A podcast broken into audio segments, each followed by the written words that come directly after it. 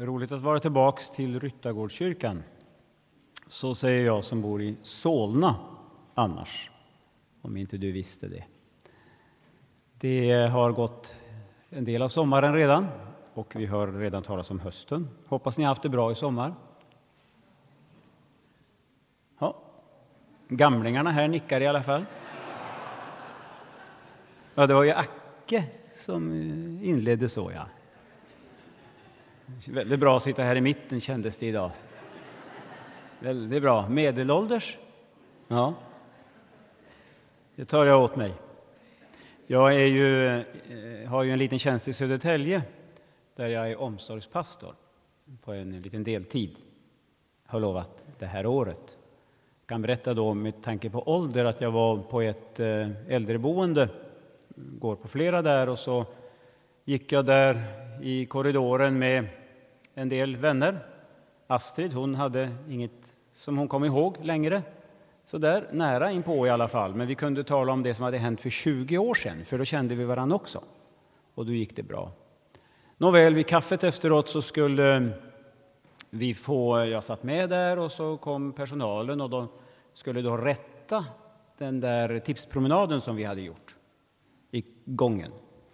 Och det mesta var ju varken rötter eller fötter på de där svaren Eh, utan eh, de gick där och hjälpte till och kryssade för och rättade. Och så kom den här unga, vackra eh, personalkvinnan. Säger man så? Biträde kanske det heter.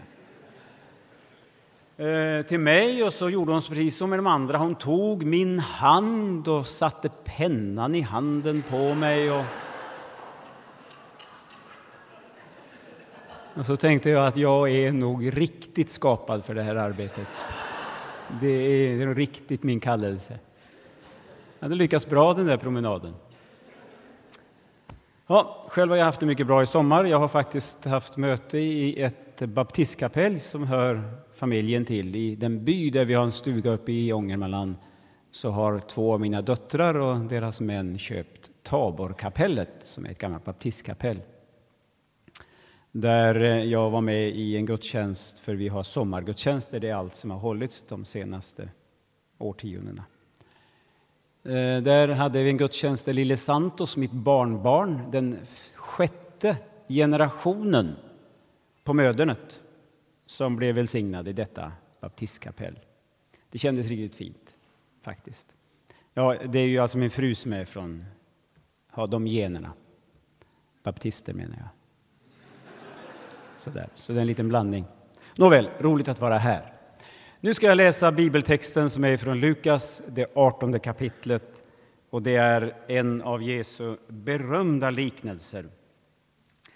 Kanske en av dem som ju i en mening, trots att den är berömd, kan vara svår att predika över eftersom bilden är så tydlig. Tolkningen gör Jesus själv men jag läser den ändå. Den har något att säga till oss idag. Ifrån Lukas 18, vers 9. Till några som litade på att de själva var rättfärdiga och såg ner på alla andra riktade Jesus denna liknelse. Två män gick upp till templet för att be. Den ene var farisé, den andra tullindrivare. Farisén ställde sig och bad för sig själv jag tackar dig, Gud, för att jag inte är som andra människor, tjuvar och bedragare och horkarar, eller som tullindrivaren där. Jag fastar två gånger i veckan, jag lämnar tionde av allt jag köper. Men tullindrivaren stod avsides och vågade inte ens lyfta blicken mot himlen utan slog med händerna mot bröstet och sade Gud, var nådig mot mig, syndare. Jag säger er, det var han som gick hem rättfärdig snarare än den andre. Ty den som upphöjer sig skall bli förödmjukad, men den som ödmjukar sig skall bli upphöjd. Amen. Gud, så tackar jag dig för ditt eget levande ord. Tackar dig för att du genom helig Ande möter oss i det här ordet idag och låter oss se dig i den här berättelsen. Vi ber om det. och också se oss själva. Vi tackar dig för den nåden som du genom helig Ande vill låta oss alla få del av, jag som talar och alla som lyssnar. I Jesu namn. Amen. Om man ska riktigt få klart för sig en liknelses eh, innersta och djupaste mening så ska man väl alltid egentligen gå och söka dess utgångspunkt, i vilket sammanhang och till vilka som det sägs. Och så gäller också när det gäller Jesu liknelser förstås. Och nu har jag redan sagt att i den här är det ju lite enklare eftersom Jesus själv talar om varför. Eller Lukas påminner om att Jesus berättade den här liknelsen just för några speciella, de som ansåg sig själva vara rättfärdiga och som såg ner på andra. Det var för dem som han talade i liknelsen här. Eh, och så hörde vi berättelsen, liknelsen, om man skulle kunna eh, använda några andra ord och säga att den här liknelsen handlar om eh, självförtröstan och gudsförtröstan. Så skulle det också kunna beskrivas. Lycklig är den utvalde som får vara dig nära. Så står det i psalm 65. Lycklig är den utvalde som får vara dig nära. Och så kan det kännas som att det är då de utvalda som får vara där nära. Nära så att det kan vara någon mening med att gå till templet. Nära i den meningen att man har hört orden som lyfter och bär och befriar. Utvald är bara några. Men Gud var i lov. Vi har ju redan här i gudstjänsten idag hört ur eh, textläsningen i Romarbrevet att här görs ingen åtskillnad. Var inte det bra? Här görs ingen åtskillnad. Och med det har det fastslagits i denna riktigt urgamla reformationstext som ju Romarbrevet, det tredje kapitlet, också var och blev. Som vände upp och ner på hela eh, kyrkan och förnyade den på ett underbart sätt. Där det faktiskt inte var en exklusiv skara, utan det var alla det kunde gälla. Alla, alla är utvalda. Lycklig är den utvalde. Här är ingen åtskillnad. Och så ändå tycker vi, när jag nu har läst texten, att vi märker att det är faktiskt en väldig skillnad.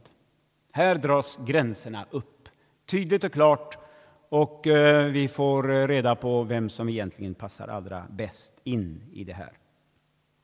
När Jesus berättar den här liknelsen så gör han ju det eh, därför att det finns de här lyssnarna. Och han har märkt att det finns ett behov av att ge en lärdom för livet. Han ställer fram farisén som en bild på den som anser sig själv rättfärdig och ser ner på andra. Det är väl rätt enkelt. Och tullindrivaren, den som ingenting har att komma med och som eh, behöver nåd. Sen finns schablonbilderna av de här som vi ju känner igen och kan tycka då att det är väl självklart farisén, hycklaren, skrymtaren, vanebedjaren, bönemaskinen, ja, ni vet allt man kan höra så där. Eh, jag är sannerligen inte sån skenhelig än. Jag är nog inte något bättre än en publikan och en tullindrivare.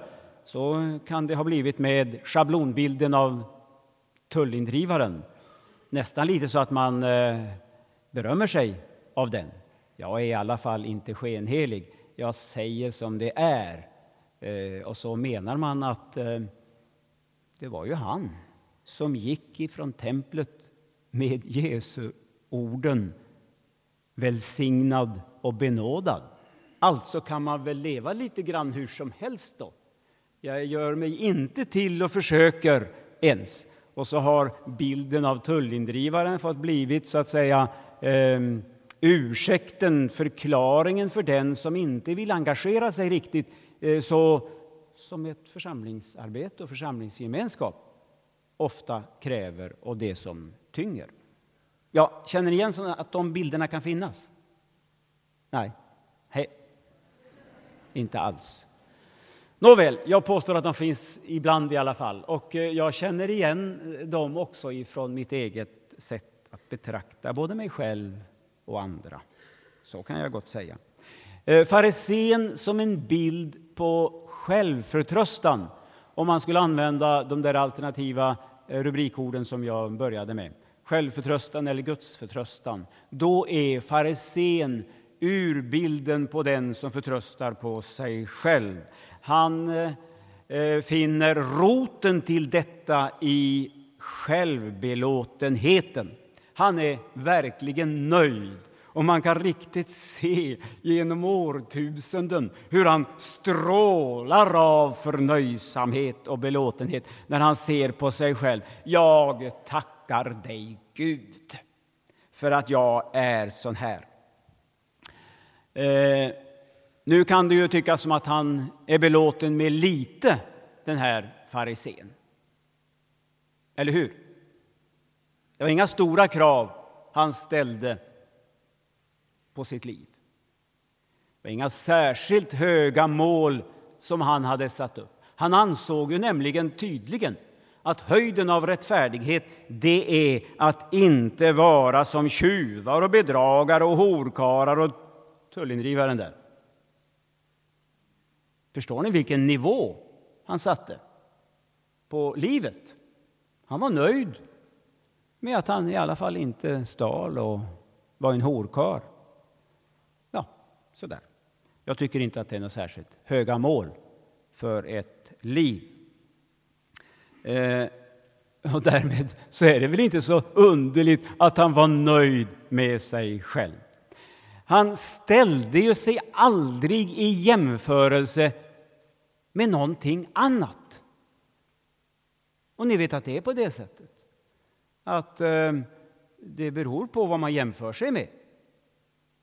En och annan av oss kan ju se riktigt präktig ut beroende på i vilken miljö vi finns och, och var vi finns. Är vi i grådasket så kan vi ju se riktigt skapliga ut. Och ju mörkare det är, desto svårare är det att upptäcka. Och den här farisén, han hade aldrig ställt sig själv i ljuset av det krav på hjärtats renhet och sanning eller i ljuset av det som eh, Gud vill av en människa. Kärlek av hela hjärtat till Gud och till nästan. Ser ni strålkastarljuset? Ljuset från sanningen och renheten, ljuset från kärleken, kärlek till Gud och medmänniskan. Och det ljusflödet ställde sig aldrig farisén i och därför så var han ju faktiskt rätt så bra. Han hade gått upp till templet för att be. Han visste att man gjorde det i templet. Och i templet mötte han Gud. Det kan se ut som att han har alldeles rätt motiv för sitt besök i templet. Han borde ha tänkt på det som den vise mannen i Ordspråksboken säger. Jag läste i morse i kapitel 23 i Ordspråksboken att eh, sitter du till bords med en härskare, tänk på vem du har framför dig. Sitter du till bords med en härskare, tänk på vem du har framför dig. Han gick till templet eftersom han var en from, aktiv, troende jude så gick han in på den inre förgården i templet dit aldrig hedningarna eller syndarna kunde komma de fick stanna på den yttre förgården där förmodligen tullindrivaren stod. Och ju närmre han kom in på den inre förgården desto närmre kom han det allra heligaste som var symbolen för Guds närvaro, Guds härlighet, Guds storhet. Och det stod, åtminstone i 1917 års översättning, vi, vi gamlingar som kommer ihåg den bäst, att han trädde längre fram. Eller han trädde fram och man får intrycket av att han just gick så nära som det möjligen kunde gå att komma. Tänk på vem du har framför dig. Förhäv dig inte, framställ inte dig själv.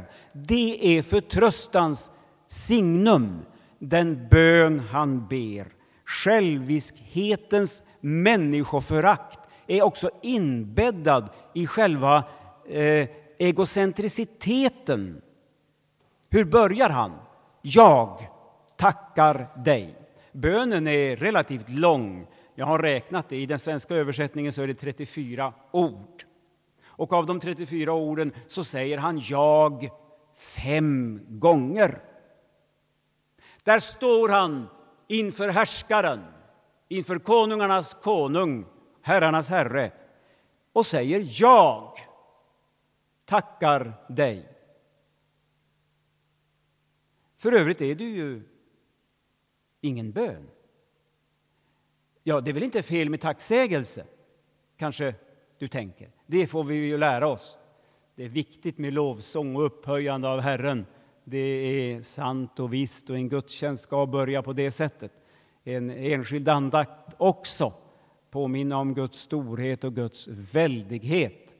Visst, vi är uppfostrade till att tacka. Men eh, när tacksägelsen är så introvert och inriktad på det egna så bara ljuset faller på honom själv, då får det konsekvenser. Självförtröstan skapar själviskhetens människoförakt som tar sig uttryck till och med i den lovsång som han bär fram inför den helige, inför det allra heligaste. Det finns, säger eh, Martinsson, vad heter han nu med Aniara? Harry Martinsson. Just det. I Aniara, ett av sångerna där i det stora rymdeposet, tänker jag på just nu, eh, när han säger att det finns skydd mot nästan allting. Ni vet, människorna som lever där i detta rymdskepp, ensam, övergiven, bara människan på väg mot ett mål som ingen vet vad det är. Och då konstateras att det finns skydd mot allt, försäkringar mot allt, köld och eld. Allt som nästan kan räknas upp. Men det finns inget skydd mot människan. Människan som eh, ofta framträder precis som farisén med människoförakt. Hur var det han skrev, Nils Ferlin, i den där dikten om de tio rättfärdiga? De tio rättfärdiga som saknades i Gomorra, som fick både Gud och Gomorra att förstena. De är inte alls så goda att rå på, lyfter sig själva i orden och hade de någonting att stå på så lyfte de nog själva jorden, säger Nils Ferlin. Förunderligt friska i hjärnorna, människoslukarna talar om solen och stjärnorna för åkerbrukarna. Sen bärgar de sitt på det torra pampiga värdiga, pampiga tio rättfärdiga som fick både Gud och Gomorra att förstelna. Finns inget skydd mot människan när hon har eh, fyllts av själviskheten, självförtröstan och bara det egna, föraktar de andra för det är så att självförtröstan och förakt för andra följs åt som tvillingsjälar.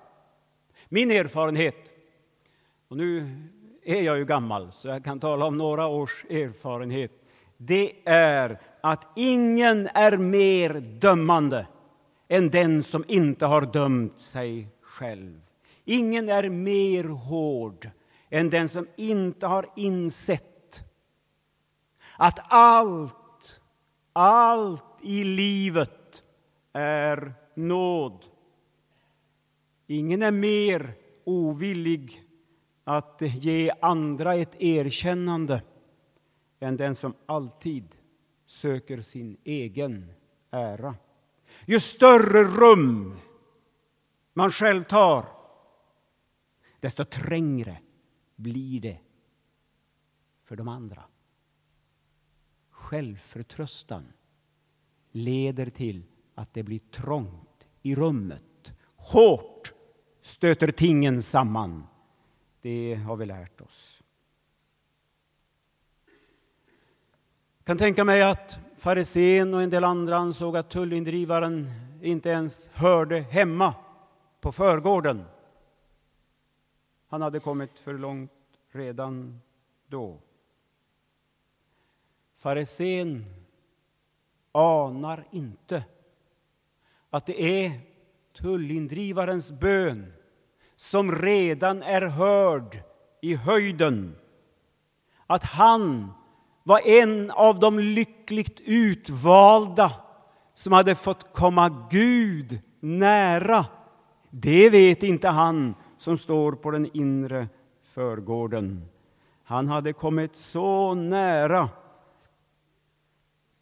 så att Jesus säger att han gick rättfärdig ifrån templet. Rättfärdig, ett krångligt ord möjligen. Det går att lägga ut på olika sätt och hänvisa till eh, dess ursprung. Man kan tala om och säga att det betyder bara att vara rätt och färdig. Rätt och färdig inför Gud, inför sig själv och inför omständigheterna. Är inte det rätt bra? vet inte hur analysen godtas av experter, men jag tycker den är bra.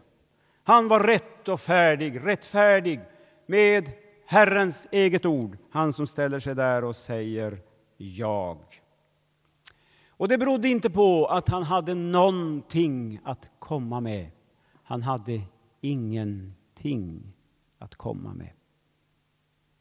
Dag Hammarskjöld säger i boken Vägmärken Meningen med ett kärl är inte dess konstnärliga form. Meningen med ett kärl är dess tomrum. Var det därför som syndaren, tullindrivaren, publikanen gick ifrån templet med välsignelsen ifrån Jesus? Ja, jag tror det. Han hade inget eget att komma med. Hans händer söker sig dit där smärtan finns. Där hålet är brännande. Ingen kan röra hans innersta. Det är ömt och hudlöst, svidande som en, en brännblåsas botten. Och det är därför som han slår sig för, bröst, för bröstet, tror jag. Ni vet, vi har ju förvanskat det där och säger att slå det inte för bröstet och då säger vi till någon som vi tycker är högfärdig och gör sig märkvärdig, man ska inte slå sig för bröstet. Men eh, ursprungligen var det nog så att han försökte försökte med sina fattiga, tomma händer lindra smärtan som fanns där det bara var ett tomrum, väl medveten om att han var en syndare. Självförtröstans slut, det ska jag säga dig, det är Guds förtröstans början. När all egen självförtröstan är slut, det är då som Gud möjligtvis kan börja. När mitt eget verk är över och jag inte har någonting att komma med, det är då Gud har chansen att börja. Här görs ingen åtskillnad, så hörde vi läsas i Romarbrevet. Detta fantastiska bibeltext som jag har hänvisat till redan, som talar om försoningen genom Jesus Kristus. Där eh, lovsången, för det är en sån, stiger upp om den rättfärdighet som Gud av nåd har skänkt varje människa. Här är ingen åtskillnad. Han hade kommit till självförtröstans slut och då uppenbarar sig hans starkaste gudsförtröstan. Ty vad är egentligen gudsförtröstans allra innersta väsen? Jo, det är tron att Gud ska förbarma sig. Inte för att jag har gjort rätt för det, utan därför att han är Gud. Så har vi sett på de här två gestalterna. Kanske vi aningsvis, kanske någon riktigt djupt känner igen sig i någon av karaktärerna. Den tredje är det viktigt att vi får syn på. Den tredje berättelsen. Och att vi bär med oss det han har att säga oss. För när Jesus i vers 14 säger jag säger er, då är det hans gudomliga, mäktiga jag. Han själv står där. Jag säger er. Och vad är det han säger? Jo, han säger att den fattiga bön på sex ord, som är en verklig bön, den har nått till Gud. Och varför nådde då inte farisens bön? Ja, det har jag redan sagt. Han börjar med jag. Lägg märke till hur, hur eh, tullindrivaren börjar. Han säger Gud. Gud, var mig syndare nådig. Han lånar orden ifrån David. Han har säkert läst den där salmen. Vi har den också i vår svenska bibel förstås, salmen 51. När David skriver en lång sång. När han berättar om smärtan han har, när han har förstått att han är en syndare. Att det är han som har syndat och står i skuld. Och han vänder sig till Gud. Gud, ingen annan än du, var mig syndare nådig. Börja rätt när du ber. Börja rätt. Och när du, likt den här tullindrivaren, bekänner din synd och åberopar det enda som är gångbart för att alla utan åtskillnad ska få del av rättfärdigheten, nåden. När du åberopar nåden, nåden då gäller försoningen från all din skuld, all din synd. Lovad vare Gud. Var mig syndare nådig. Han står där inför templet. Längst där fram finns det allra heligaste. Det allra heligaste som ingen hade sett, mer än översteprästen. En alldeles särskild person som bara en gång om året fick gå in innanför det stora draperiet. Det där draperiet det dolde det allra heligaste som symboliserade den härlighet människan hade förlorat när hon vände Gud ryggen och gick sin självvalda väg. Hebreerbrevet, en bok i Nya testamentet som kan vara lite krånglig att förstå men som egentligen är en slags förklaring av gammaltestamentlig gudstjänstordning. Den berättar i ett kapitel 9, läs det gärna när du kommer hem, Hebreerbrevet kapitel 9. Där det finns en beskrivning om att den förhänge som dolde det allra heligaste från både farisén och tullindrivaren, ingen kunde få komma dit in. Den gick sönder, rämnar vid nionde timmen på långfredag när han som stod där och sa jag säger det är fullbordat. Vad då? Försoningen för hela världens synd och skuld. Då berättar evangelierna att draperiet rivs sönder uppifrån och ända ner. Rabbinerna brukar tala om att det här draperiet var tjockt som en knuten mans näve. Traditionen säger att det fanns en stor kerub avbildad på det här förhänget. Det skulle åskådliggöra en kerub med ett ljungande svärd. Det skulle påminna varje iakttagare om att nu är vägen stängd. För ni minns kanske om ni har läst berättelsen om syndafallet att Gud ställde en kerub med ett ljungande svärd vid ingången till livets träd för att ingen skulle komma åt det längre. Men när han som säger jag säger det är fullbordat, då rämnar förlåten, draperiet. Allt det som dolde vägen in i det allra heligaste, uppifrån och ända ner. Och jag tänker mig att det rämnade mitt i keruben. Så vägen var öppen. Vägen var öppen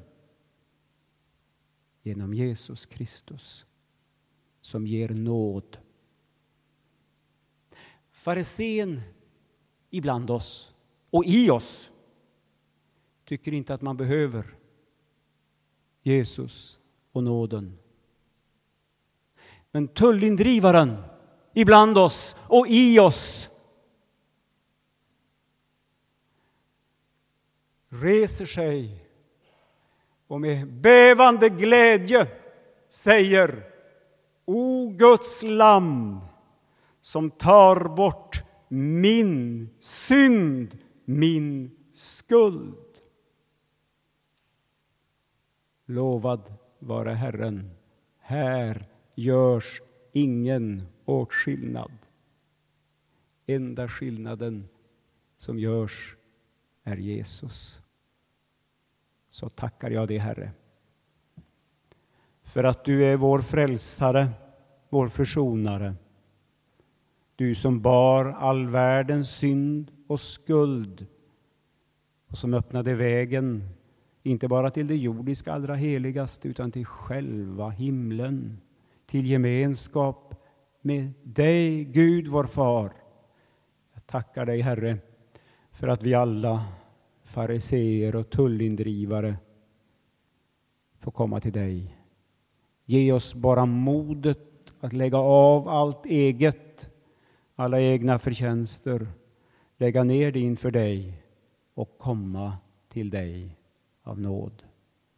Tack för att du hör oss. I Faderns, Sonens och den helige Andes namn. Amen.